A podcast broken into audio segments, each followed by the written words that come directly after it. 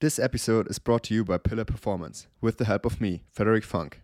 I'm used to doing most of Jack's work for him, as you know, but I didn't think he would ask me to do his advertising reads for him. This is a new one.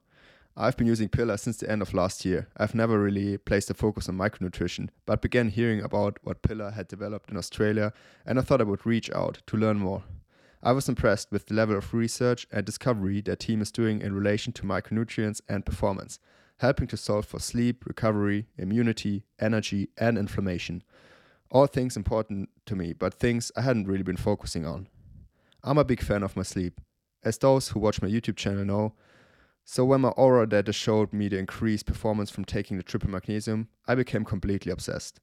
I also have been using the Ultra B Active in the morning with my breakfast for increased energy throughout the day, and the Ultra Immune C has helped me avoid illness this season. It also tastes delicious. To get 20% off, use the code HTT20. It's working worldwide, and the code is also available on the feed. I'm so excited to bring you a brand new mini series of the Triathlon Hour called The Coaches. What I've done is I've picked 12 of the world's best triathlon coaches and split them up into pairs. I've then asked those pairs to catch up over a coffee and have a conversation about triathlon training and coaching. And the most important part, I've recorded those conversations so that we can all be flies on the wall listening to two of the world's best triathlon coaches have a conversation as if we were there. Let's go.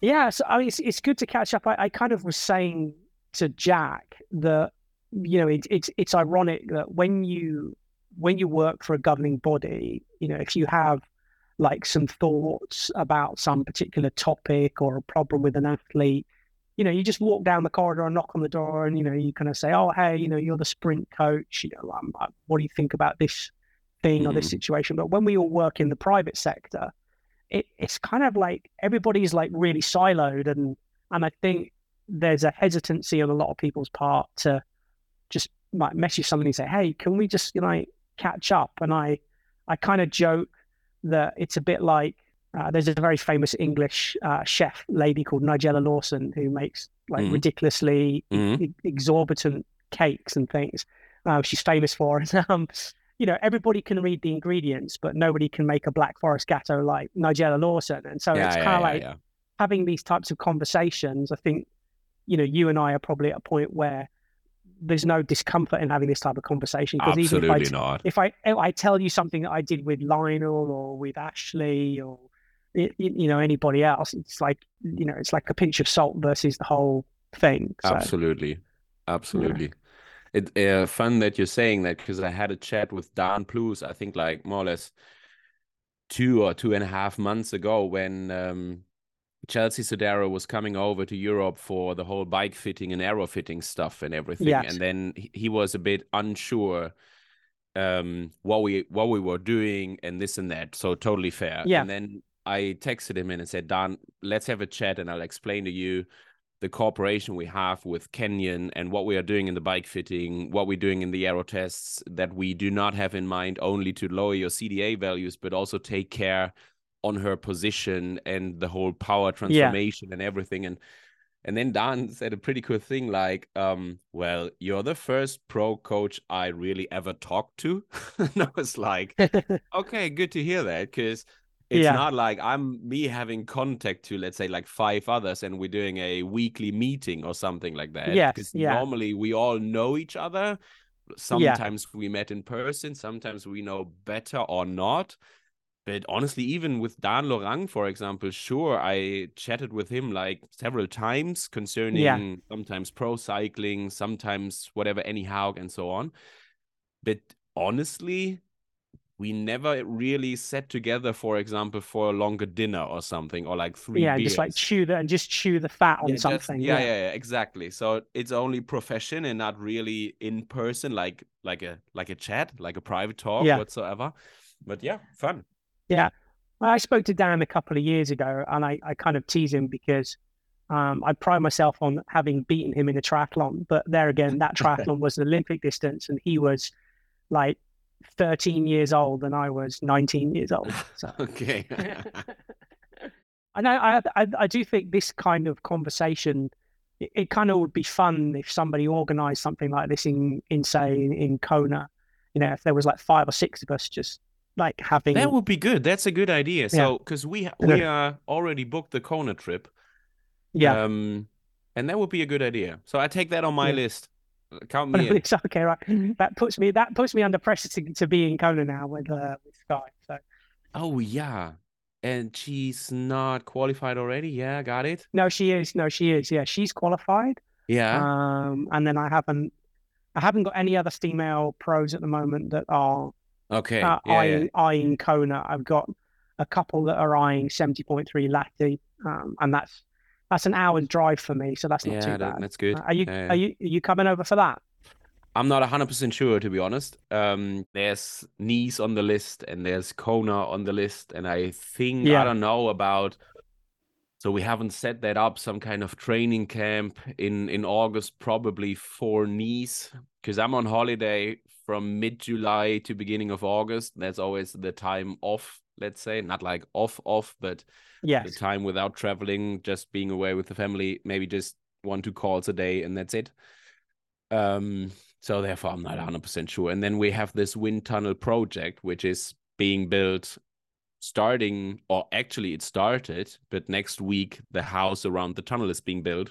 Yes. And then we have the opening around probably November, December this year. Okay. Maybe yeah. January, February, beginning of next year. Um, yeah. So therefore, that will be quite a trip because it's always like I'm living a bit north of Hamburg by now. Yeah moving house. So in three months, I'm I have a pretty close way to the airport in Hamburg, but still Hamburg, uh, South Bavaria is still a long trip. I mean, that's like 900 kilometers. You can't drive that.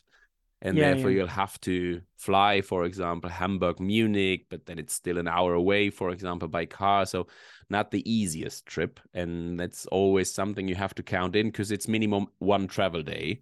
Yeah. And yeah. yeah. not easy. And it's not it's not like it's not like we chose a career where we have a private helicopter just to to hop into. Absolutely not. That's a, I always I always joke I always joke when people I, one of the things that always makes me joke about that is when people say, uh, or you know, you're speaking to an athlete and they're like, "Oh, I don't like doing strength and conditioning work. I'm going to get really bulky," and I say, if I could make you like really bulky off like three times 30 minutes of like some conditioning work a week, yeah. I would literally be driving around in two Lamborghinis and living in a five million dollar and I'm not. So so let's not worry about you getting massive hypertrophy off like 90 minutes of core work. Absolutely. Yeah. How's your business built? Do you have age group athletes you, you're coaching or? So I, yeah, I have a slightly different business model to you. I I just just coach like a small roster of people globally, and it's it's mainly professionals with a yeah. couple of sort of elite age groupers, and and to be fair, like most of them, I've been coaching sort of five five to ten years now. Yeah. So yeah, uh, it's just sort of occasional chats, and I write the training, and they you know we we catch up, but then it's it's about 14 or 15 people globally and, and that's it and Perfect. I don't, I don't, I don't sell training plans. I don't write books. I don't have yeah, a business. I don't have assistant coaches. And it's yeah. nice. I kind of, I made that bed some years ago. I've got a good friend who's like an entrepreneur stroke coach. And he was like, oh, you need to do X, you need to do Y. And I was like, that's great, Simon, but it doesn't really excite me. So I'm kind of happy with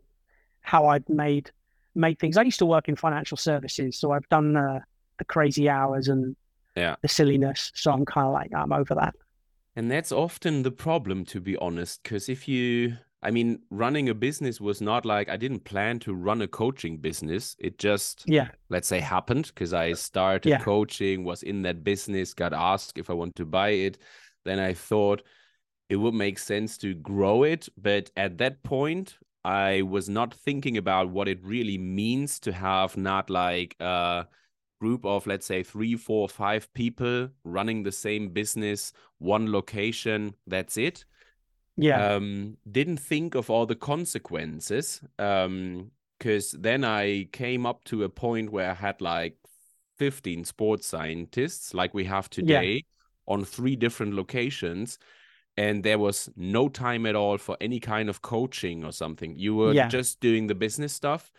And that bored me pretty fast after minimum half yeah. a year. Um, and now everything is, let's say, a bit more settled. So I have people around doing the whole management stuff and people yeah. around doing the accounting stuff and everything. So the business is, let's say, good enough or big enough to not only do everything on your own and then have coaches who are doing the jobs of coaching, yeah.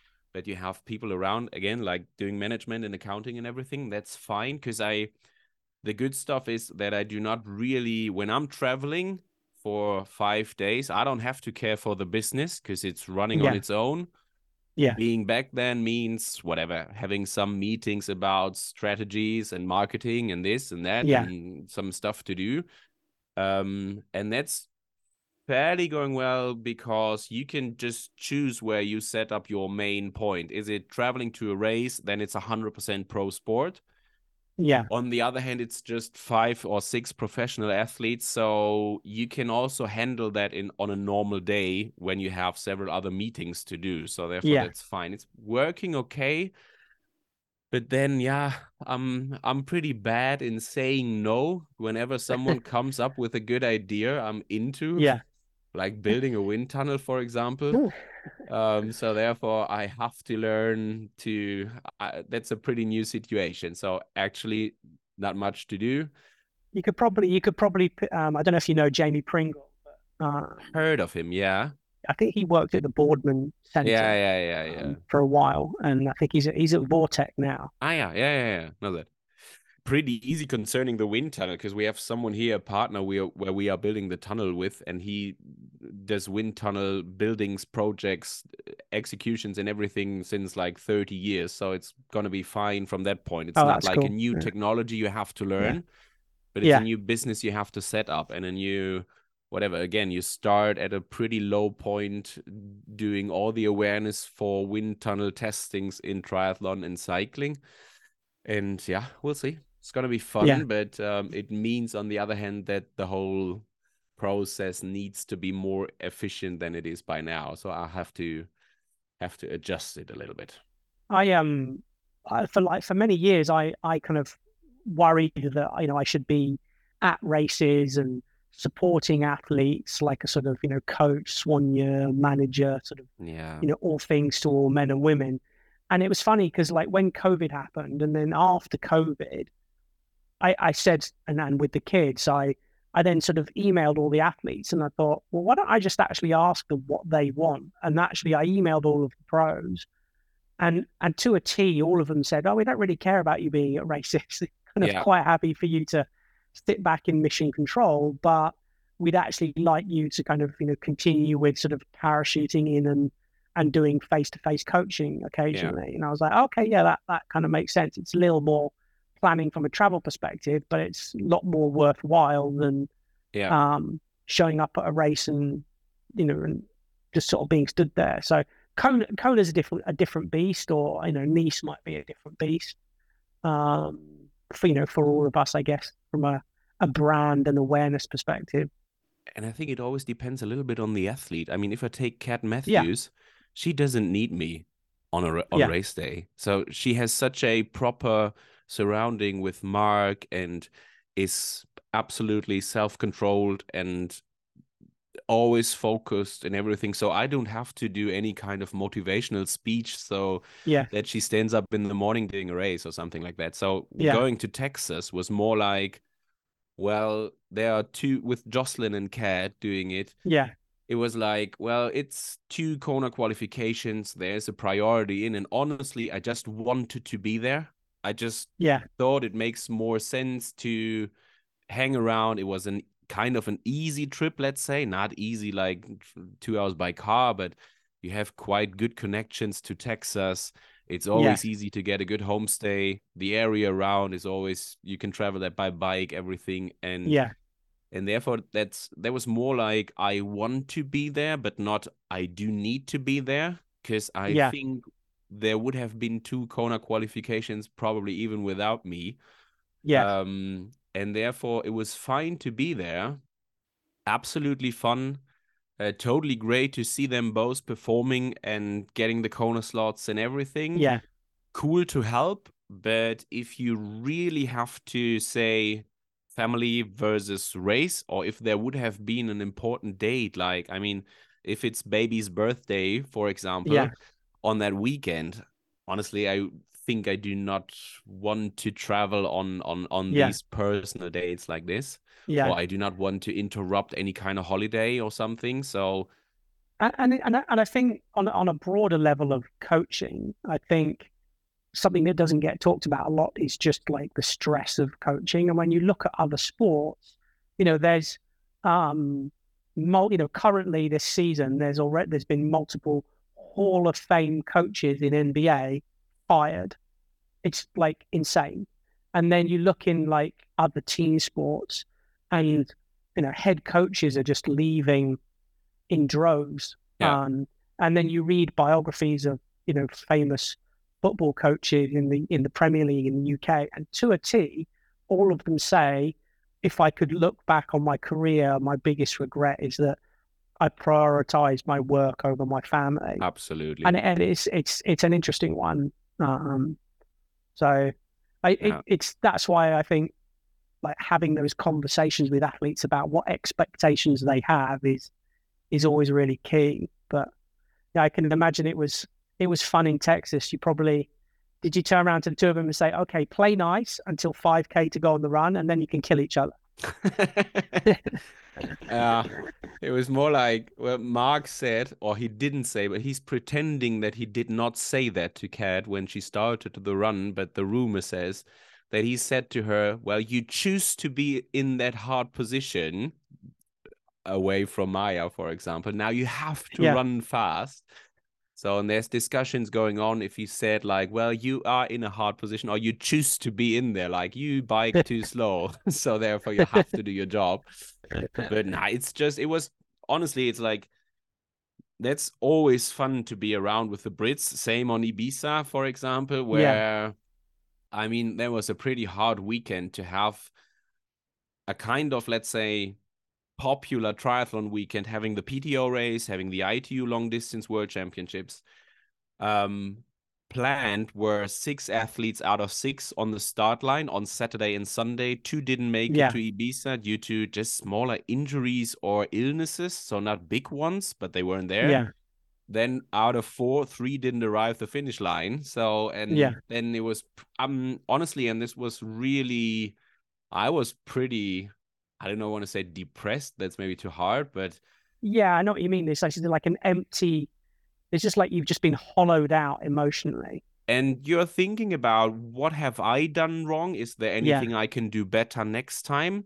And then also asking yourself questions. Well, why did I spend a week on Ibiza for this? So, and not Yeah. like pointing out to the athletes saying you've not done a good job or it's your fault or something. Never ever. Mm.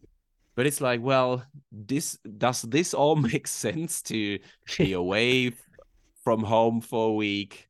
And I mean, let's be honest, even if you take the economy part of it, I mean, I didn't earn a, th- a cent on Ibiza, for example. Yeah. And even if I Yeah. would, so I would never ever travel to a race to earn money or to to care Yeah. for the prize money percentages or whatsoever.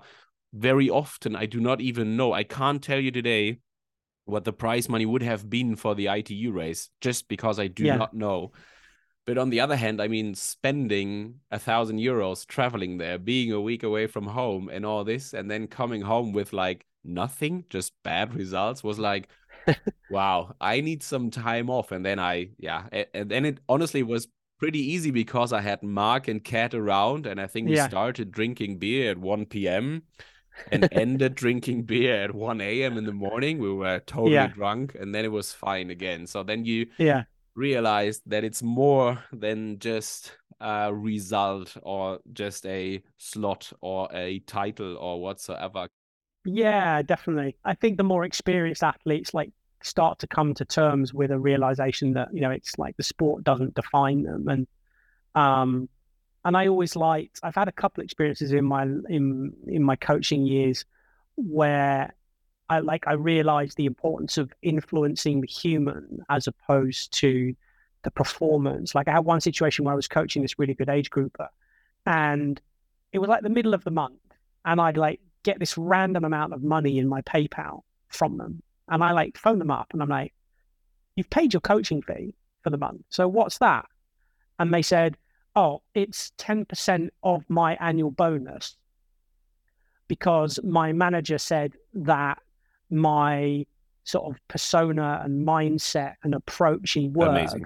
has fundamentally changed in the last sort of 12 months and and he said that and that's down to kind of how you've influenced me and i you know and it wasn't a vast amount of money but that's not the point it was just like oh wow yeah this is actually why i do the job right yeah. it's it's not it's not like getting second in yeah. in kona with lionel because frankly when we got second like by by 9 p.m. that night, I'd already written out a list of eight things that we needed to work on in order to go sub eight hours the next year. Mm. Um, I didn't get the option to do that, but um, but yeah, it's you know it's, it's nobody understands honestly. no, nobody, no, nobody understands, and I think I think as a coach, like you, um, uh, there's a there's a famous rugby coach called Eddie Jones, and he, and he kind of like I'm paraphrasing, but he kind of wrote about this that like when you operate at our level, you you're kind of almost bipolar because on the one hand, you spend the whole time sort of racked with anxiety of like, have I done enough? Have I paid enough attention yeah. to enough detail? Did I do the right thing here? Did I do the wrong thing there? It's like, you know, did I say the right thing? Did I say the wrong thing? And then the rest of the time, you're like, oh my God, I'm a genius. I'm an absolute rock star because we crushed it. And it's like this bipolar. And I think it's the same in elite athletes. Like I've, yeah you, you tell me because this is kind of somewhat your wheelhouse as well. But I kind of come to the conclusion that I think to be the, like the very best in the world, you have to have a, a significant element of imposter syndrome and anxiety around being the best version of yourself. Because I fundamentally don't believe that you can continuously push yourself for marginal gains year on year without being racked with self doubt. And so I think sometimes like trying to solve that with some sort of you know, sports psychology approach is not actually a good thing to do because that's what makes the athlete continuously strive to be better. Yeah, 100%. And um, I often ask myself, for example, especially when it for- comes to traveling, um, and I do have the ups way more up when I'm at the location of the race, for example, Ironman yeah. Texas was hundred percent an up after a brutal down last year in September, same location, and that was a big part of the decision where I told myself I need to go back to Texas. I want to be there again after Kat's crash last year. Yeah. And I think I can turn this down into an up. And then I want to have the 100% up. So, sure, it would have been yeah. an up to just watch it on TV and cheer for her and celebrate yourself being at home in Hamburg would have been cool, fine. You can put that on your Palmarès and everything. Okay. But really living this up in Texas was it I think way more important also to me to really feel that and see that and be there and drink beers after it's and everything. Well, whatever everything's bigger in Texas.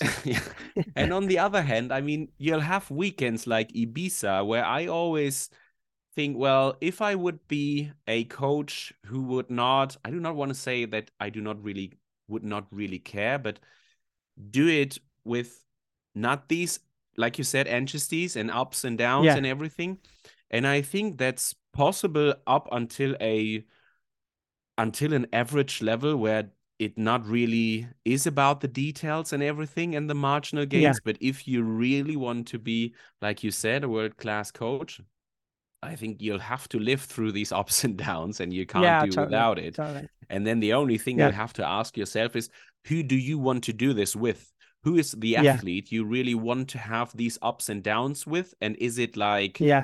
ups and downs you really understand i mean we all i think made the experience of for example downs which we do not or which we did not understand probably you didn't Hmm. understand lionel's decision after 2017 or 18 when it was because it didn't make sense at all and you did not maybe you'll sometimes have a freak around which you do not really can like 100% calculate what his next step is and then you do not know why this down happened and then it really hurts sometimes Yeah. but if it's a cool athlete like kat just as an example um or jocelyn also after the surgery stuff the whole winter and Yeah, yeah. i mean there was a hard time for her. And then seeing her having this up was really really fine. And i always tell myself that if i don't want to have these extreme ups and downs anymore then i have to retire from coaching at all. I can't do this job in an average way. It's just 100% or nothing. That's the only chance you have i think and it doesn't have to do with traveling or not in the end i mean it always depends on what is best for the athlete Yeah, and that's it's. I think it's um, it's it's interesting because the sort of sociology research around sort of athlete-centered coaching has moved more towards um, a coach athlete-centered coaching because what they're you know coming to the conclusion of which we kind of you know know in the real world is that really you can't you can't be athlete-centered without you know also the coach being part of that. You know, you can't have a coach who's a thousand percent absorbed in the success and performance and training of an athlete, but is like making massive compromises in their own health and in their own personal circumstances. And in order to do that, because then that doesn't actually end up reflecting well on the athlete. And Yeah. uh, I mean, I'm sure you've had experiences like that. I've had experiences like that. And but here's an interesting question for you then, sort of based on what you said. If you had to name um, one athlete like that you would love to work with that you don't work with, who would that be? That's a pretty good question, and I I do not know a certain or or I do not have a certain athlete in mind. But if I would need to decide that, I would just base the decision on personal things. So it wouldn't Yeah. be uh Gustav Iden because you could be safe that you'll win the Kona title Yeah, 10 years in a row or something without knowing him personally good enough to be honest um but it would be the matter would be just his behavior his personal habits and everything and not based Yeah. on his performance level for example yeah. so therefore i do not have one in mind but but who are you thinking about I'm not thinking about it either. I was just curious where you were going to go with that. That was all. I'm sure we could sit here and joke about people we definitely wouldn't wouldn't touch with a barge pole. I mean, you coach Lionel. That's, for example, a thing where I always just from I do not know him personal, honestly, but um, the only thing uh, just sometimes reading articles or sometimes watching videos, and I'm not the YouTube watcher, so honestly, I, I mean, maybe five videos of Lionel so far, but from what you hear and everything, and this is always a thing where I think Lionel is like how do you say that in a positive way? Like a real challenge to to be coached probably which can be something that really motivates you. I mean it's not about we do not want to have the easy job. It's not like i want to have an athlete doing 100% what i'm telling him and therefore it's easy and that's my that's my goal for coaching an athlete like that and Lionel is some kind of challenge, but you know that better than me. If if if there is a way to, I mean, obviously you showed it, but to really coach him consistent, or if he's really like some people would say uncoachable, where I think nobody's uncoachable. Yeah, I don't think I don't think somebody's uncoachable either. I think ultimately, you know, our responsibility as coaches is to be a little chameleon with our our communication style, you know, our empathy, uh, our inter um, interospection, so awareness of our own sort of you know feelings of you know in the context of responding to how things are said or how things are done, and and I think you know when I talk about that empathy, it's interesting that you know people always say you know you you should always try to walk in their shoes. But actually, when you sort of reflect on that a bit more philosophically, what you realize is the better way to think about it is you need to help that person explain to you Yeah. and help you understand what it is like Yeah. to walk in their shoes. And there's a fundamental difference there. Um, and I think, you know, with with Lionel, I mean, even if he picks up the phone tomorrow and said, Hey, you know, you know, twice bitten, you know, I'm just waiting for it, we- can we- can we take a third crack at things? I, I'd, um, I, know. I mean, I would say yes because you know he's he Yeah. is a wonderful guy. He's got a heart of gold, and um, you know he's he'd openly admit this, but he's stubborn as hell. Um, Yeah. but his head and heart are in the right place, and so, um, yeah, it's um, if it was if it was um, if it was um, if it was easy, we'd all do it, you know, and every lots of people would do it. Um, so, um, I think the how do you find the um, the difficulties of managing personalities and understanding remotely? So when I started coaching professionals, I thought I could just make it by soft skills and everything, just by what I think personal issues or communication should look like. Yeah. And then I had a really hard down, to be honest, realizing, well, there's a relationship to an athlete where I can't find the way or the tools or whatsoever to really get back on a good level of communication and everything and trust. And then we broke up, and I realized, well, sure, some specific circumstances led to that point. But Yeah. on the other hand, I thought to myself that if I want to be a good coach, then I'll have to learn how to deal with these situations. And I do not have to have my own personal habits. Yeah, not like at first place surely never but like understand the personalities if even if they are not more or less similar to my personality. And then i did a uh, a mental coaching degree and that was probably the best thing in the whole education sure sports science was important to understand the whole physiology and biomechanics and and everything like that but the mental coaching and understanding personalities and also not only rely on your soft skills but knowing what will help this personality whatever ahead of a race in the training process and so on and so on was the biggest thing honestly. And therefore that is still a thing for me where i put a lot of effort in to really um, be concentrated on how to deal with him or her. Like going to a race, like I do today, going to Kraichgau, yeah, and there are three athletes in the race, and they are definitely that different that you'll always have to switch a bit. For sure, wi- without losing your own own personality, but switching in the relationship you'll have to them. yeah, So sometimes it's more trustful, even talking about private things, for example, which I would not do with every athlete. Sometimes it's more about, well, let's up set up the carbohydrates for the race on Saturday Yeah. or Sunday. Let's uh, do a race plan, this and that, and then you're fine. Other athletes, it's just like hugging them, yeah, having a good time, having fun, and then they are happy, and then they're gonna have a good race. And Yeah. that's still an an effort means just a positive effort. That's still work to do for me to I'll always need some time to like today I'm sitting in the car 3 hours and then I'm starting making my plan how I want to have the relationship to all three in the next 3 days. And when I can set up times or whatsoever to bring whatever I want to bring up to them on certain points. And then I hopefully it's going to work out. Like always I mean there's no master plan which says it's all going to be perfect sure. Because I, I mean you know that you'll have to deal with individuals and depending Yes. on what they are up to at the moment are they having a good mood? Are they having a bad mood?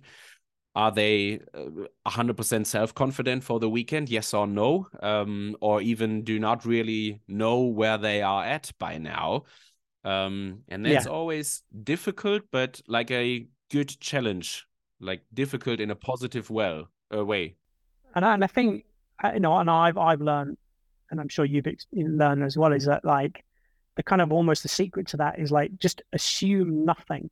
Yeah. Like just don't go into any of these situations with any assumptions about, you know, how they feel about the circumstances or the surrounding or the venue you know, the the media's perspective of them. All of that is just like assume nothing and um, like like you say, try and um, sort of meld how you support them to kind of how they are in that moment. Yeah. Um, and uh, and uh, so it kind of brings an interesting point then. So, do you uh, what what's your feeling on on how AI is going to affect us? Not not at all, not a single bit. Because based on what you just said, I have the same point of view. Is I think everybody's talking about how it's going to kind of influence what we do. Not a and single I, I'm bit. like, we're we're dealing with humans. we're Absolutely. with And and honestly, I mean, we are we we built up an AI diagnostics uh, some days ago, which we launched in December, which is a like a performance or power test you do in on the outside, and then there's some AI behind finding out your physiology. And I mean, that's all based on standard sports science stuff, which is Yeah. the knowledge behind, let's say, which is fine because we just talk about finding out numbers. I mean, finding out a VO2 max out of a whatever four minutes all out test. So pretty simple. And there are mathematical formulas behind, there's sports science behind. And then what AI has to do is just to bring all that stuff together, and that's it.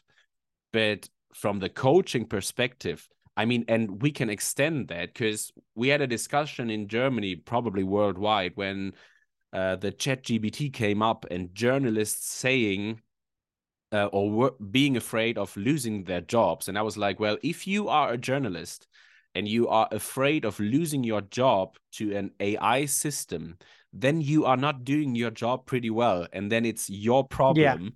And then you're just not the right person for it. And that's like in coaching, exactly the same. I mean, if you want to get rid of standardized training plans I am writing, if there's a system, I can put some metrics in and then it writes the probably the same training plan which I do with my personal work, fine. But coaching is not writing a training plan. I mean, this has nothing to No. do with coaching.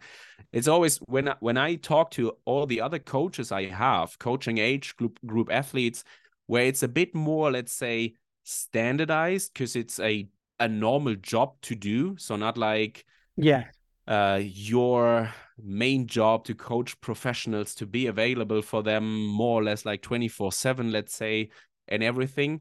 So therefore, it's a standardized job, a standardized price. It's more like service and customer than coach and athlete, for example. Mm. And Yeah. which is like, I mean, at some point we'll have to have that system. But if it really comes up to a good coaching, you'll always lose this service supplier customer relationship and you'll always be coach and athlete and no AI can ever do that.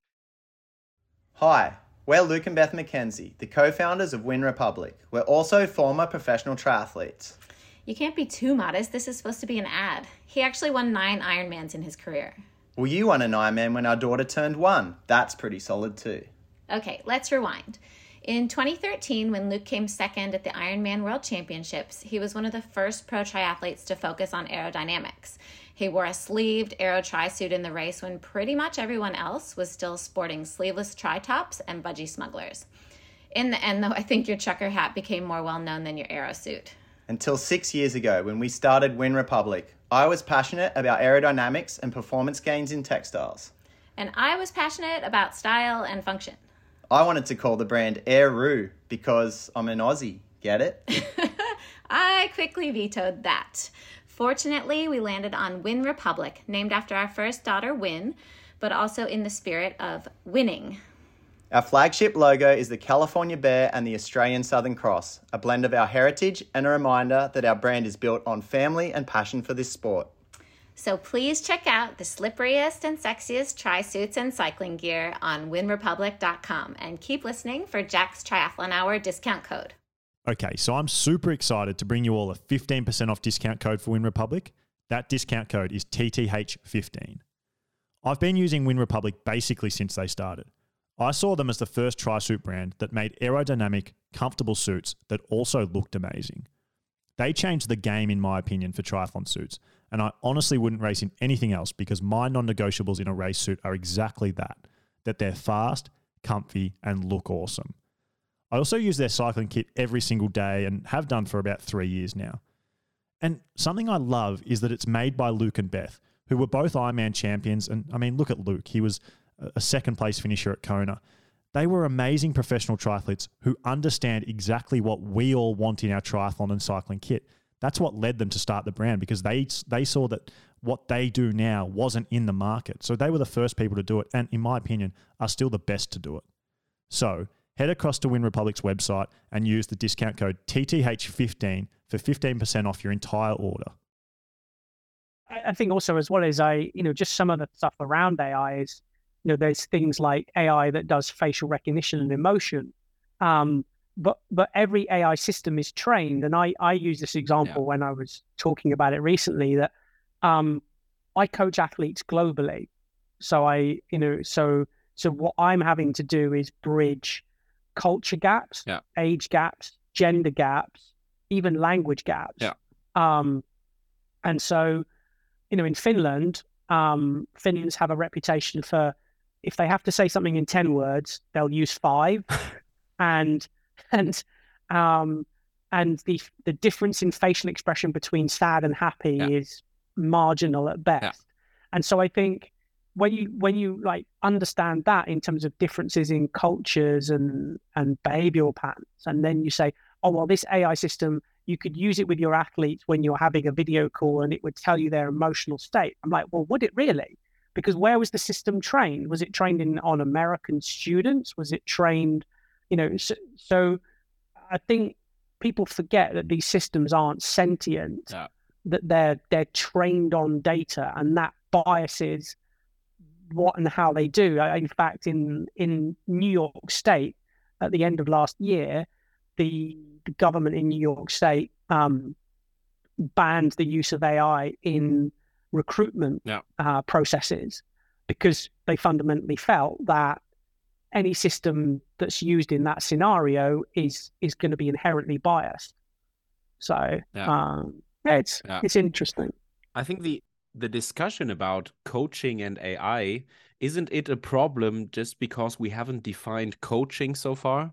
Isn't it a problem because some people, or I would say still a pretty proper percentage of people, thinks that coaching is writing a training plan mm. and how to write a training plan without having a feedback of the athlete. I mean, never yeah. ever yeah. would it happen to sit down open up today's plan or TrainingPeaks or whatsoever, writing a plan without having in mind what the athlete did yesterday or the day before, or how he or she feels, and not like yeah. it doesn't have to be in perfect detail, but a message about how are you doing? How was your training the last two days?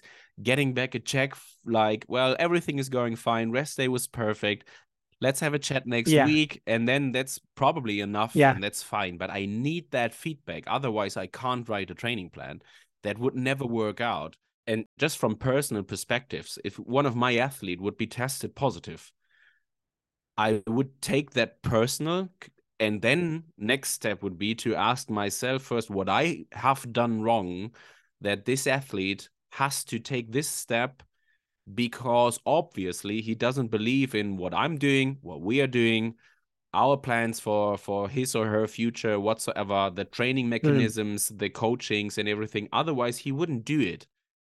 I mean, I think it, it reminds me a little bit. It's like many years ago um, when the whole Lance thing blew up. Um, Dan Empfield, you know, who was famous for founding Quintana Roo and Slowtwitch, Dan wrote this article on it, and it, and it really, it really like struck a nerve with me because he said this phrase. He said, "As human beings, we are not morally monolithic." Yeah. And I thought that was a really good way of putting it because what he was basically saying was, you know, you could have a boss who is an incredible mentor, motivator, gives you autonomy, encourages you, supports you, but they could be like a terrible husband yeah partner. Yeah. and having affairs left, right, and center. Yeah. And then you could have somebody who was like a really rubbish boss, like a dictator, not very respectful, but is an incredibly caring husband and parent. Um, Mm. And I'm not being misogynistic there, just using that example. Um, and I think we forget that as humans, there's that disconnect between um, morals and ethics. And when we hear about doping, we think, oh, that person, how can that person uh, do that because they're such a nice person? It's Yeah. like, well, no, but that's Yeah, yeah, yeah. that's just normal. Yeah, yeah, that's just um, one of my one of my friends, um, sort of involved in anti-doping. He used to he used to coach, or he still does, I think, coach Africans that run sub two ten, and Yeah. and he knows David Howman, who was head of WADA, and Yeah. he was at a, co- a conference, and the two of them were chatting.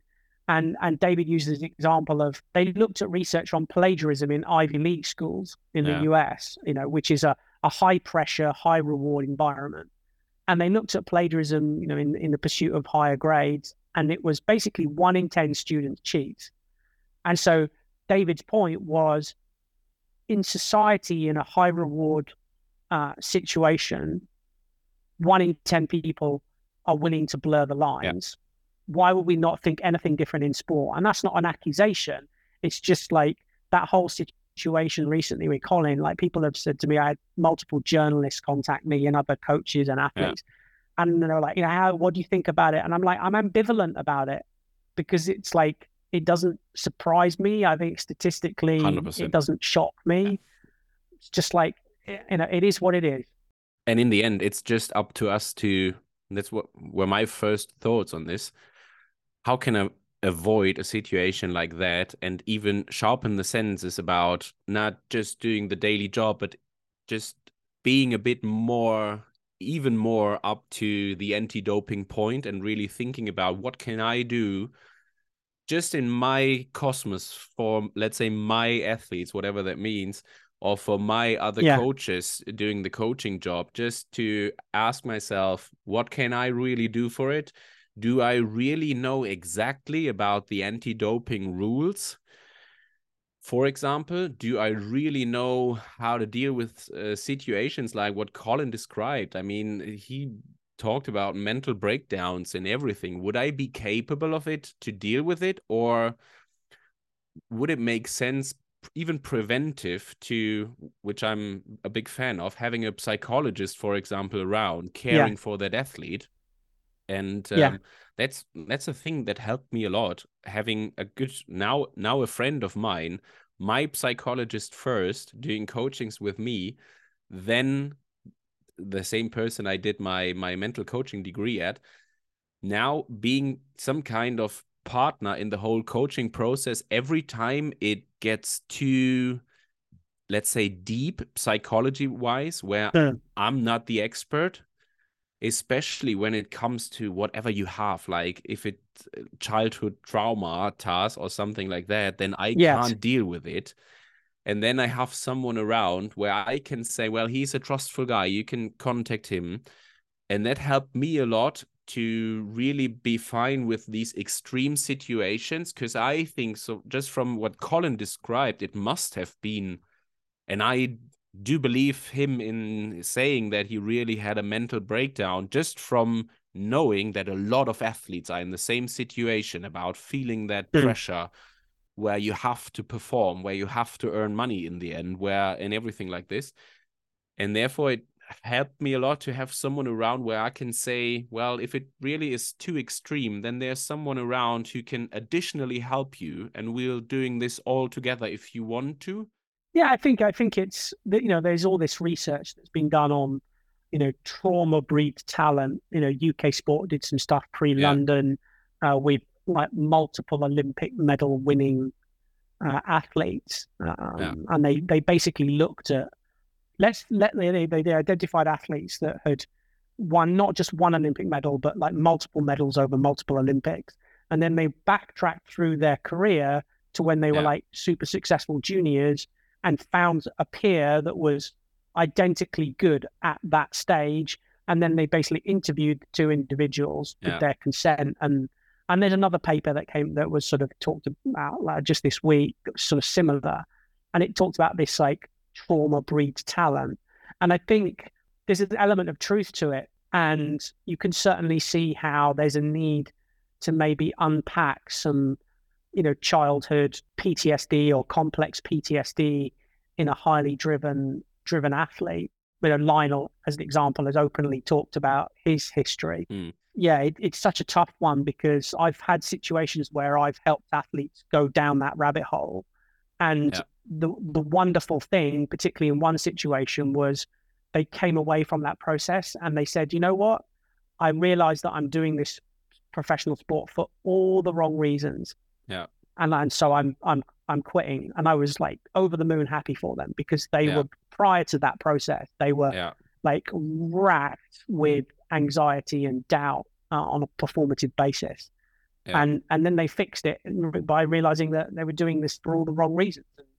Yeah. That's that's why it doesn't define us. That's why sport doesn't define us. It's Yeah. um, yeah, it's a it's an interesting one. Yeah. Um, fun, and sort of relatedly, fun enough, last night I was on the phone to an athlete, and he's and that, so I'll put this question to you: Do you think that there's a place for psychedelics in professional sport, Psychedelics, uh, d- define it like like magic mushrooms, as a as a as a clinical treatment of ah, mental got health? it. Okay. I don't know. Honestly. I mean, you, there is some kind of I'm not absolutely not into to be fair, because all this Yeah. Spiritual things and the chats about LSD, for example, and everything like that, I'm I do not really not like care for it, but I do not have a Yeah. clue at all, honestly. But Yeah. there is a proper culture about. I mean, we all had some Netflix docus uh, documentations pointing out about what LSD could probably do to, for example, general healthcare or something like Yes. that. And Yeah. I know people being 60 years old who are telling me about the good old times back in the 70s and 80s where LSD helped a lot um, just for your health. It, so that's what they are describing, not like to have a good trip and a good weekend, but Yeah. for really helping them to get the way out for a certain time, learning from that time, and then get back to normal life and and profit from it. So, but I don't know, honestly. I never really had contact at all. I didn't try it on my own. Yeah. So, beside smoking weed, never really, and I wouldn't count that in on psychedelics really. So, therefore, I don't know. What's your point on that? Yeah, I mean, it's it's definitely a big discussion point in the US um, at the moment, and there's like a billion dollar industry growing out of like Yeah, cli- clinical intervention, and you know, you're seeing examples of like um, particularly ex, special forces Yeah. folks that have got PTSD, um, and and you know, I'm not kind of PTSD, complex PTSD is sort of complex PTSD is when there's like potentially childhood trauma layered on top of PTSD as a as an operator in you know in in, in a military environment. That's a sort of simplistic view of it, and there's a lot of people that have explored that to to help them unpack and be more uh, introspective around understanding their feelings, and then you're seeing that flow into Silicon Valley and um, you know executives wanting to you know to leverage their mental health for the better with it. Um, I kind of feel that with professional athletes, if you took a very simplistic view and said there might be some that do have some trauma that shaped them who they are, and they they don't actually they haven't unpacked that as to why that is their why, then you know maybe, and that that's a very very sort of I'm not sure maybe, but I think the reality of like race stress and race anxiety is contextual and situational in the moment. It's not historically driven. So that's I, I kind of feel like I'm not I'm not so sure that there would be a place for it as a marginal gain. Um, a good question. I mean, legal wise, it wouldn't be allowed, right? It would be a positive Uh, doping test on LSD. I'm not. I'm not. I, you know, straight up, I'm. I'm not sure whether I know the the stuff in magic mushrooms. I can't pronounce it. Um, Yeah. um, but I'm not sure whether that would be um, out of competition. Um, and kind of circling back to your point about like concerns about working with athletes that you have concerns with. I I remember uh, like one peer said to me that because of their own day to day work situation. They said that Yeah. whenever they got an inquiry from uh, a pro, um, aside from asking around for sort of comments on the grapevine, they would just put it out there like, "Yep, if you want to work me, that's not a problem. Um, I'll I'll arrange an out of competition anti doping test and just to sort Yeah. of see the response to that. And and I guess if you were super paranoid and you had the funds because it's about it's about a thousand dollars a pop, you could throw an out of competition test at somebody that you work with. But I'm not sure that does much for your trust boundaries. Yeah, absolutely not. so Absolutely. But on the other hand, I mean, to be honest, sure, ahead of the Collin case, I had discussions and talks with athletes about, let's say, not like doping or anti-doping, but about if you have get medicine and or have a new, let's make it easy, just having a new carbohydrate gel yes, asking whether it's on the I don't know if you know that, but we have in Germany it's the Cologne list. It's a list from the German Sports University, yeah, the Biochemic in uh, Institute, and they have a list where you can you as a as a manufacturer can bring your products in. Then they get tested if they really do not have any kind of substances in there from the whatever from cross contamination. Yeah, I think in the That's UK it. there's a in the UK I think there's something called like gold standard. In the US there's NSF certified. yeah Um, and in fact, for, for athletes, there's a nice website that I think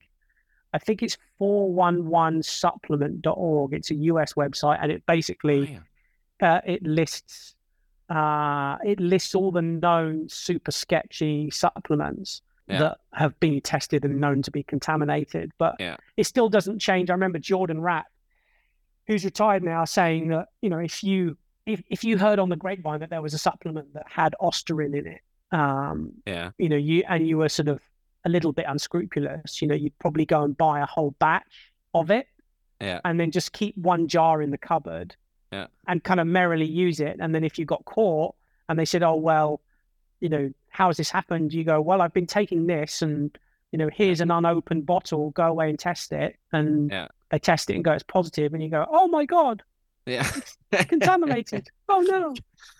Oh, quite a good idea yeah, yeah. Um, but, uh, yeah, that takes some uh, forethought and planning, though. But yeah what what do you think is what do you think is the biggest thing that's going to affect um, our sport in the in the next few years? money. just first one. Sorry. Um, Yeah, no, yeah, just yeah. just the question is to me, honestly, if I would also because I'm asking myself about like the typical question, what am I doing in five years, for example, or in two yeah, years or yeah. ten years? I don't know.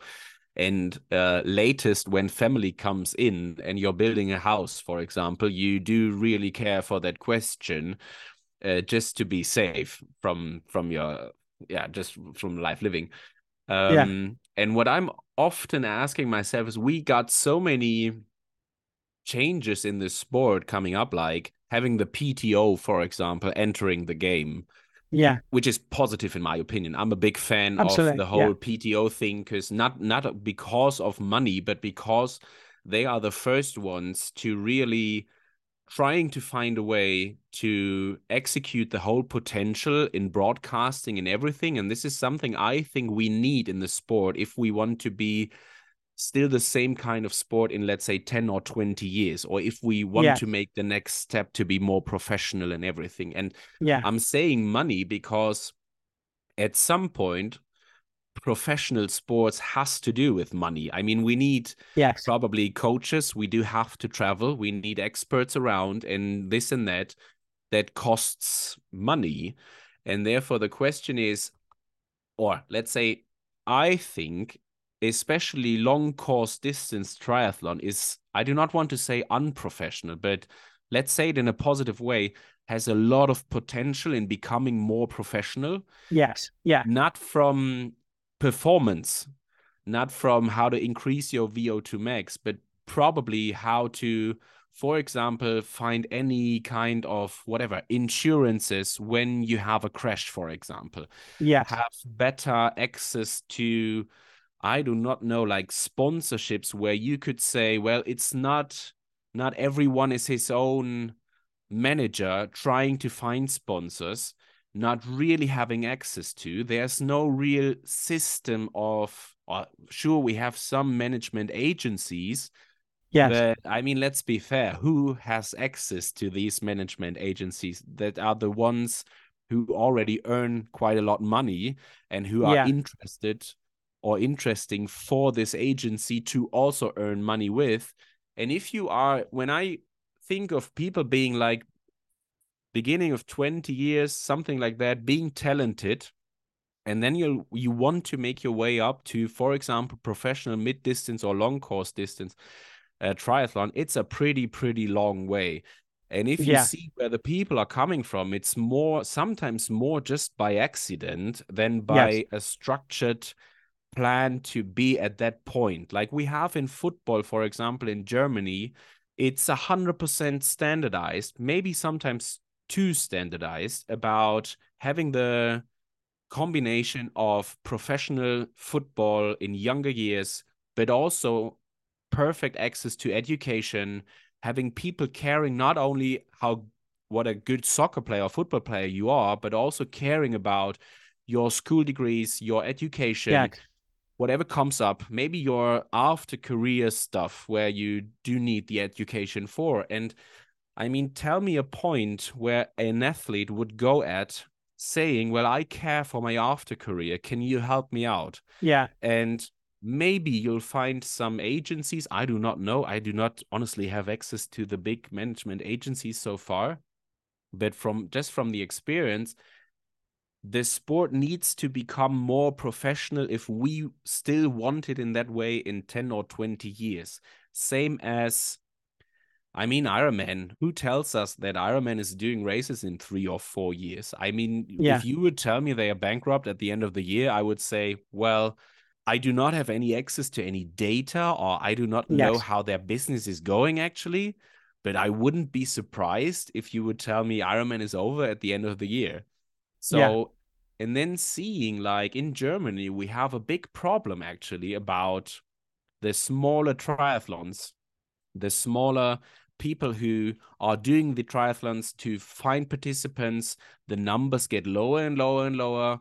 We have less athletes doing the races, probably not for the bigger races. I do not 100% know, but I see some, let's say, negative trends in there. And from my perspective, I would say we'll need to have access, for example, maybe over the broadcasting aspect, also to industries who do not rely on the sport on its own. I mean, who pays for football in England or Germany? Companies from all over the world not really care for football. It's Yeah. like whatever the big automobile Yeah. country uh, industries or this and that. And in triathlon, the whole sponsorship is just by feel 80% built on the industry out of that sport. We all have Yeah. Hoka as a sponsor, uh, Canyon, uh, whatever, but Yeah. not even ASICS and not even Adidas because they don't care for triathlon. So Yeah. sure, we'll have some little contracts about sponsorships, but it's not like you won't find ASICS, Mercedes Benz, this and that and this Yeah. and that as your sponsors, just maybe beside Jan Frodeno. Yeah, unless you get to a certain point in your career, you're working with agents. I mean, I'm fortunate. I, I kind of have gotten to know some of the, you know, agencies over the years. There's certain individuals that have, I know, are, are of a certain generation that sort of have connections within the industry. We, within the endemic industry, I think the hard thing is finding an agent for a good athlete is finding an agent that has non-endemic connections, and then that's really where well, actually, is this agent like part of a bigger group like IMG um, that is, you know, a significantly massive global brand in that context? And, um, but it's always like, you know, you you know somebody that knows somebody that can put you in touch. And you're right, a lot of the sponsorships are are endemic, and so within triathlon rather than the non-endemic. And it's hard for athletes coming up. Um, you just look at you know look at certain examples like you know Lucy Charles does a great job with her social media, but 100%. you know but her social media is her sister doing it, um, Yeah. and and Reece, you know it's not there's not like a professional. I mean, I, am not saying her sister isn't a professional videographer, photographer, yeah, yeah, etc. I'm just saying it's not like it's mean. not a professional company entity that's come in and doing it. It's gonna like uh, it's like a circumstantial benefit. Um, and there's other individuals like that. You know, the I think Talbot. You know, Talbot and I have had our uh, our run-ins over the years, but I think Talbot's fundamentally changed the media landscape of of triathlon 100%. for the better.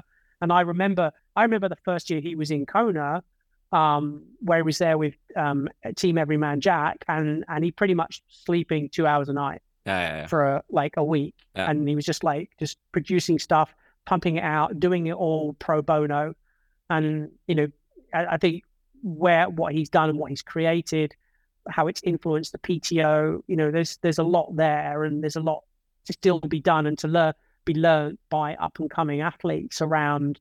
Um, uh, but but a lot of that falls on you and I. You know, it, it's like helping people understand. Oh, okay, based on my experience with all these athletes I've worked with over the years, you need to understand that at this point in your career, you need to think about these things, and at this point in your career, you need to think about these things, and at this point, um, you need to think about these things. Uh, you know, a good example is Sebi. I think there's a lot of athletes out there that are probably of an age where they're starting to realize that they are not going to get to leave the, ter- the sport on their own terms. And that's the truth in in all professional sport is that probably 95% of athletes in professional sport do not get to leave the sport on their own terms. Yeah. And I think what Sebi's done is by saying, you know what, I'm drawing a line in the sand in the future. And from now until then, I'm just going to go and have fun Totally. It's brilliant because I can imagine for him now, for him now, there's no pressure, there's no expectation, there's no stress over, oh my God, um, you know, uh, who am I going to be when I'm not an athlete? You know, what am I going to do? It's like I've I've set a limit. It's like I know where that line in the sand is, and I'm I'm just going to have fun now. And I think Yeah. that's like that's just so refreshing to see. And I, you know, maybe we see more um, older athletes, you know, take that route of, you know, setting out like a defined career path and saying, right there, that's it, um, rather than just sort of clinging on and clinging on and, you know, it not being well for their own men- mental health. based for the case of Sebi without knowing anything, but just I mean, based on a absolutely high class career, being successful and already earned enough money, I would say. So not like for the rest of his Hmm. life, probably, but at least that brings him probably in the situation saying that, well, the next five years, I don't care. So the bank Yeah. account is doing fine. I have a little baby at home. My wife is doing a great job. Now we're switching around. I care Yeah. for the home home stuff and the children well while my wife is just like going to work, which is not what I wanted to say, but earning the money and d- executing her her profession because I did it the last 10 years. Perfect. But I think you'll have to be in that position if you take younger athletes who or even athletes probably in his age and I'm not saying that it's all about money, don't get me wrong, but I think it would help out if we'll find solutions about more money in the sport, better organizations, better whatever insurances for whatever that means. I do not mean like health insurance in the on the on the first case in this, but probably also insurances. You mean like catastrophe? You mean like catastrophe insurance globally? Like, oh, you're you, you're at a PTO race in this country. No matter what happens, if you're there for that race, if something happens, we've got you covered, kind of thing. or, or also insurance in in a way like I had the discussion now we're back in the doping case um I had the discussion with Jocelyn um being playing a role in the whole anti-doping stuff at the PTO Hmm. for example and she asked me about my opinion and I said well for sure we need to discuss about out of competition tests how often we get tested which Yes. is all relied mainly on the national anti-doping agencies and this and that but on the other hand i mean why are we not talking about a chance for athletes like Collin with a total mental breakdown to call someone who can help you i mean it it it Yeah. sounded like he's totally lost all alone is doing everything on his own, does not know how to earn money next year. And out of this, if it's true or not, I Yeah. don't care. But out of this, we'll have that very often. To have a phone number, you can reach out, having a psychologist on the phone who tells you the next steps you could do and just investing like having in- like having like a wealth like having like a welfare officer within an organization like the PTO. Yeah. And then we have the situation i mean what organizations do this whole long distance triathlon? You'll have several but Yeah. none of them is the organization. I mean who is the organization for the athletes?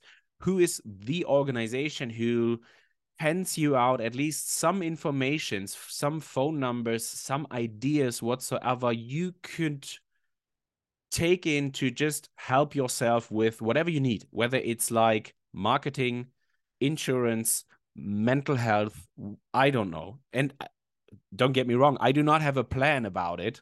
It's just I'm saying we need to, or not like need to, but there is a big potential in becoming more professional, and that would help the whole sport. And in my opinion, I think we at some point we need that to minimum stay on the same professional level where we are by now. I think I could see I could see, you know, when you look at corporate environment and you look at say a good corporate, you know, a good corporate structure has thousands of employees, has an HR department. That HR department covers welfare, covers, you know, conflict issues in the workplace. There's health insurance, there's dental insurance, there's maternity and paternity cover. And a good company realizes that if you provide that support structure, it's like a rising tide lifts all boats. If you if you free people of the stresses of, you know, welfare and health issues, then they potentially will more than likely be more productive, um, be able to have more autonomy, you know, add more to the bottom line profit. And I think probably in long distance triathlon, particularly at the moment, you've got an organization like the PTO where the definition of profit is still a bit etherous. Absolutely. And and once I think my hope would be is that once that gets nailed down, then all these things that you and I are talking about can then flow out of it because then it's a virtuous circle of well, if we provide these things for the professionals, then it you know it it drives our, their ability to perform and be less stressed and you know battle against the best of the best and that raises our brand that raises the media that raises the profit and the profit feeds back in. So i, I kind of think once that that gets nailed down then I, I feel that the other thing can potentially happen. But yeah it, it's a tough one. I think at the moment it's so much falls on us to to teach the younger pros of like what it means to be a professional athlete. Or i was chatting with cody beals the other day um, about something and and I said to Cody, I said, you know, you've you've so much experience. You know, rather than coaching, you could probably make a good living out of actually mentoring younger pros and saying, look, let me because he's incredibly good at being a like professional, both in terms of his sponsors, you know, operating himself as a business, all those things.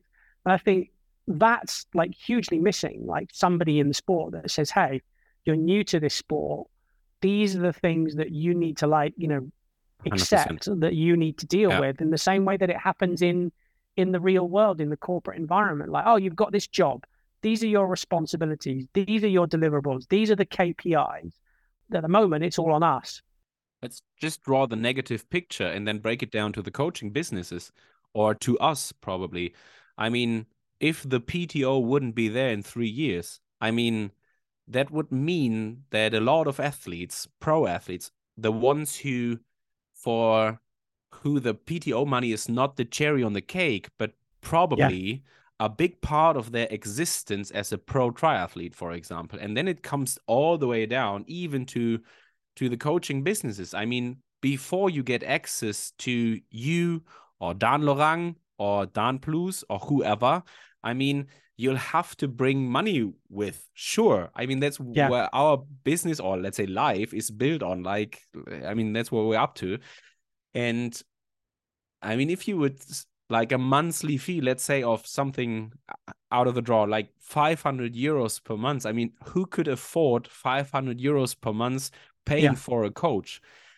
Now it's up to you, or that's what I you you 100% do the same without knowing that. But we'll always find solutions where it's not about the money. I mean, the money talk, yeah. from my perspective, is always the last one I'm doing when it comes to coaching.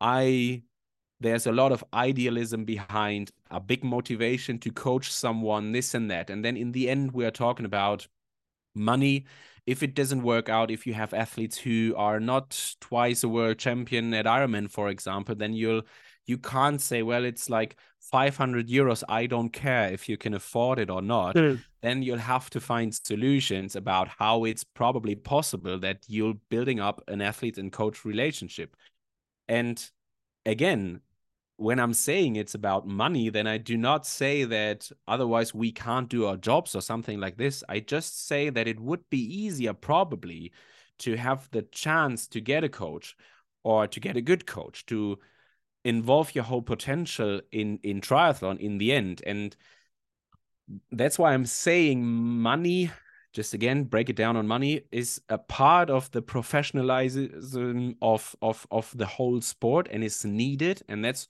while we have to always rethink if we are doing it fine. Now we are do totally rely on the PTO. We have these PTO rankings and the PTO spending a lot of money for the athletes, which is great in my opinion. Perfect. Right. I mean, take the Ironman prize monies.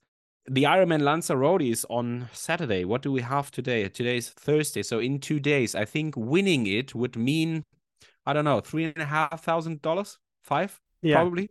I mean, you yeah. can't even pay the trip to Lanzarote, wherever you're coming from, for you and the two people around. That yeah. doesn't make sense at all that you earn $5,000 I, I think it's just three and a half or four and a half. I'm not sure. Yeah. And that won't work out. Sure, you got sponsors paying a little bit when you win it and this and that. I know, but winning a race or being successful in the sport should minimum enable you to a let's say proper career or at least you'd like to put food on the table and a roof over to your put head. food on the table and that's it yeah. yeah. exactly i mean yeah but yeah i don't know maybe it's it's interesting to to to talk about it honestly because i there are always that's what i really like about the sport i mean if there's a lot of potential um it always means that several people have several perspectives on the potential. The PTO has a perspective yeah. on triathlon. You have a different one. Ironman has a different one.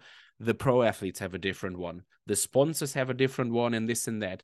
And this is what I really like to to have these discussions with the different perspectives. Sure, you and I are more or less coming from the same perspective, but then having the discussion with athletes, having the discussion like last weekend on Ibiza with people from the PTO, always interesting and always interesting to see the look behind the scenes, what they are really doing for a great job to do this broadcasting stuff, which I sometimes do disagree with if we have the public discussion about. I mean, sure, I know motorbikes in front of the rider, big discussion. We have to find the solution on that. Fine. Yeah. But seeing the work the PTO people are doing when they come over to training camp to the Canarian Islands just for two days of doing photo shootings and video shootings with Patrick and Kat and this yeah. and that.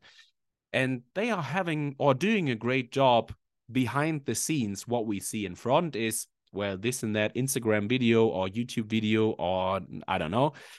But I really like the perspective and I really like the way they are executing it and really relying on the sport thinking that there is a chance to make that more professional and to get in the end more profit from it i mean that's what yes. they are up to they won't do it yeah. for fun and if they realize there's no profit in there then they they skip that in 3 years and and eh, how do you say it like ecological things i mean we'll have to have an open discussion if it makes sense to travel to Kona every year. That's a, a yeah. thing personally from my side, which I'm not into. Like I do say that the green way is a thing we'll have to do now with 100% otherwise the world's going to be burned down in, in three Hmm. years not like that but i think in a clever sport where you have a lot of academics people with good education this and that we'll i see the responsibility for us us means the whole triathlon business probably to be one of the firsts thinking at least thinking about strategies how we could be more ecological when it comes to racing and training camps and probably also like the typical sponsor stuff and everything. Because if not us who should be the first to really care for it? And kona is a thing. I love to be there. Perfect surroundings. But honestly if it's world championships time i don't care if it's in nice or on kona. I care for the people around. I care for the race. I care for the course. Yes. the tactics and everything. And in the end probably the result or the race itself i don't know. But i don't care if it's in france or in kona or it switches around from year to year to year to year. I'm open for everything as long as we at least think about if it makes sense also from the ecological side because i see a responsibility in there Yeah, I think I think the size of the events demands a responsibility to care for the community, you know, so that it's not like sometimes the Olympics where, you know, all that money is spent on building buildings and, you know, the you know, workers die in the process of building these buildings and then 100% the Olympics is over and then there's just like derelict sites. Um, you know, just because, you know, there was a huge, you know, revenue stream through marketing.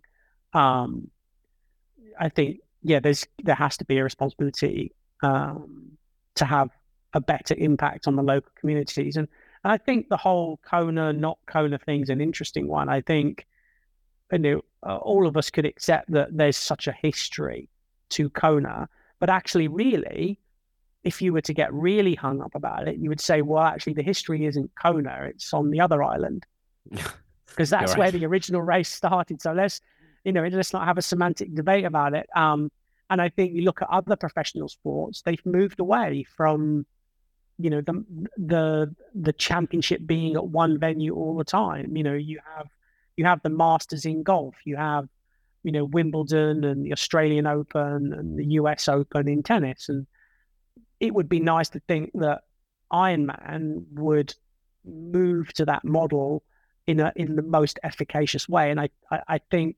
separating the men and women, we're going to see how that goes. But you know maybe Yeah. in the future they they go back to the same place. yeah Uh, maybe not because it just depends on the number of age groupers and the venues that they can get. But I, I could see how that would be would be better. And and from a professional point of view, I would say if you if you win if you win Kona and let me think, I'm just thinking of some examples. Um, if you win Kona and you win Norseman, that gets used as a venue. Yeah. Um, I'm being a bit extreme here, and you win and you win South Africa, then how could you not be considered the greatest athlete of all time? Because literally 100%. you've won, you've won on every environment, in every conditions, on every terrain. Like Nice, hundred percent I mean, yeah, like you know, Nice, Kona, South Africa, you know, somewhere in you know Scandinavian companies countries. You just proved you can do anything everywhere. You can do it all everywhere. more or less like the discussion we had in pro cycling in the last 10 years when they when you could really feel that they are thinking about how to make the Tour de France for example more attractive and then we had like team time trials uphill time trials cobblestone sections gravel Yeah. sections in the end and there was a big discussion about well why isn't it like 21 days two time trials seven mountain stages and it wins the one with the best watts per kilogram body weight or body Yeah. uh, power to weight ratio. Um and it's boring. And the argumentation was always like well you are the best bike rider slash winner of the tour de france if you can also handle the gravel sections or if you can Yeah. also handle the cobblestone sections Yeah, and that was a good thought, in my opinion, because, like you said, racing in Nice will be totally different from racing in Kona. I mean, Yeah. it has way more meters in altitude. It has, Yeah. and now the the Americans have to be strong. I mean, it has corners you'll have to go through Yeah. in the end. So it's technical. uphill- Rudy Rudy von Berg is like licking his chops. At, like I can literally close my eyes and descend my bike down that mountain because it's in my back garden. A hundred percent. A hundred percent. And then I was at the Ironman Texas, which was some kind of fun and and uh, without sounding any kind of disrespectful, but so far we had the discussion about Nice and Kona, and it's like, well, yeah, more meters in altitude, typical European roads, corners, tight corners and everything, uh, fast downhill sections. And then I was in Texas, where I very often heard, well, how can Ironman do this? This is so dangerous. There are going to be so many crashes and everything. And I was like, well, I haven't thought on this honestly Yeah. so far. And I didn't see the point for, let's say, you Americans do, who do not know the European roads like we do, that it's such a big thing for you. And I heard very Yeah. often that a lot of athletes from North America are not coming or probably thinking of not coming to the World Yeah. Championships in Nice because they say, "Well, I get ten minutes on the downhill section, so what? Why? Why should I be there?" Yeah. Yeah. And there was an interesting point because I honestly didn't see that, and I do not see the risk in there. Sure, it's more risky than probably Yeah. racing Kona. I don't know, but I mean, we're doing Ironmans in Nice since I don't know, fifteen years, twenty years, and it's the same course. I know exactly. Yeah, exactly. I mean, it's I don't currently have anybody racing, uh, racing Nice, but you know, if it was me, I would be I would be trying to find, I would be trying to find a local motorbike gendarmerie officer and sticking my pro on the back of that bike and A literally saying. Take that person up the mountain and down the mountain and talk through all the corners, what you're Yeah. looking at, how are you're reading the cambers, how are you're reading the road surfaces, how are you're reading, you know, the you know the the bends and you know where are you braking, where are you not braking. I, yeah, that would hands down that is what I would be doing um, as a opportunity. and it's really fun at the moment to have this whole process because there are a lot of things new to the whole Ironman preparation. So, like, Mm. sure, Patrick is doing Roth, which is, I do not want to say that it's easy or something, but it's sure you know the race, you know the course, you know the surroundings, you know the location where you're staying, you know where the important sections are on the bike, you know how to run fast on that course, everything like that. You know the swim but Nice is going to be totally different and that's really interesting about it and honestly it motivates me a lot to really rethink that racing because just starting from the swim i mean sure we know that the swim is getting more and more and more important you'll have Yeah. to be in this first group because otherwise Yeah. you are losing the group and then uh, this and that and in Nice, I think it's gonna be even more important than normally because the the bike section, especially at the beginning when while you're out of town, then going uphill and downhill, and it, especially the uphill section will bring so much trouble into this field, and you'll want to be up there. I think because if you made it to the top point, then you'll have some like 40 Ks or something going up and down slightly, like a rolling course. And then the downhill section will will be a thing, in my opinion, where probably you'll have some kind of pre-decision about the end of the race. Yeah. Like you said, you'll have to know that course or that section perfectly. Yeah. Otherwise, I mean, you can lose like five minutes on that one. And Oh, totally. what we all know is if you lose five minutes on people who can run 235 in the end on that Yeah, course, you're done. I mean, Yeah, then it's yeah. over. I mean, And I think I think what's interesting is that people forget, you know, when we're coaching athletes, um, you know, the there's this. It, it- obviously, our job is to make them faster, and you look at the science, and it says, you know, the the fastest way to get from point A to point B is to manage your sort of metabolic sort of effort yeah, as evenly as possible. And it's Yeah. like a constant discussion that I have with pros of, and, and it's kind of how I coach, is you won't really find me giving people workouts where there's lots of steady blocks of race specific work because the reality is is you don't get to race like that. Exactly. You, you know, it, it's like Ironman and, and, and middle distance racing is like, to me, is is like road racing. but you're not a sprinter, you're not a rouleur, you're not a Yeah. puncher, you're not a you know, you're not a GC Yeah. contender. You're all Yeah. of those things put together. Yeah. So, you know, I always use the analogy of, uh, and this is no disrespect to you know to your athletes, but I always use this analogy of, um, like racing long distance triathlon is like it's like playing poker with a physiological hand, and you need to know your hand, and you need to know how to bet and how to bluff. And the majority of athletes are not very good at that. I mean, how many times have you heard people cross the finish line in Kona after horrendous like four hour run and be like, yeah, I had a good swim. I came out of T1 with a group and I was just like, yeah, I felt good. So I thought I'm going to go for it. And that first hour on the bike was just like really, really hard. But I just thought, I'm, I'm in the group. I got to go for it. And then, yeah, but then you jogged the four hour marathon. So you're an idiot. You know, you need to know your hand. You need to know how to bet and bluff. And a Yeah. course like Nice is like, if you don't know like how many matches you can burn and how you can recover from those, you're done. You know, it's nobody's showing up at that race really, really fit and just winging it. Not a chance in Yeah. hell. Hundred percent. Um, yeah, somebody's going to be pushing 400 watts up those climbs. So Sure. I mean, honestly, that's.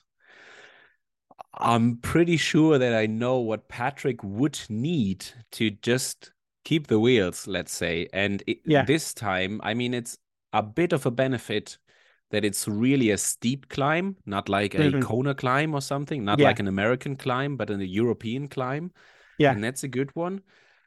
Um, but yeah, I mean, on the other hand, you'll have to consider not only about the uphill, like you said, not only probably about physiology, but we'll have to discuss aerodynamics or even technique on the bike Yeah. in a, on a on a way different level than we would normally do. like yeah, like a weight weight distribution on the bike. You know, yes, my triathlon bike is really really fast, but does my position set me up with too much weight distribution over the front of the bike, and so 100%. handling this thing on chicanes is going to be like being strapped to a drunken exocet missile. You know, um, do I need to change my setup in order to like optimize Yeah. my ability to descend? And then do I need to go away and learn about counter steering and you know how I how I descend with somebody that like that's their job? You, I'm sure you've got some pro cyclists that you're phoning up and going, "Hey, can you just you know come out to this place and and take Patrick down this mountain and help him realize how not to soil his and honestly, I mean, he he he trains pretty often with, with pro cyclists, and I see Yeah. a big benefit in there. I mean, if you Yeah. really have some World Tour riders around uh, in Yeah. town and going training with them in Austria, where you also have uphill and downhill and everything sections, it's good. I mean, I really I see a big benefit not only in relation to riding on Zwift, for example, but also to just riding alone or on your Yeah. own or where you think technique should look like on a downhill section. But if you're riding with a world to to a cyclist, then you realize how riding downhill should really look like, and that's a big big thing. Yeah. Yeah.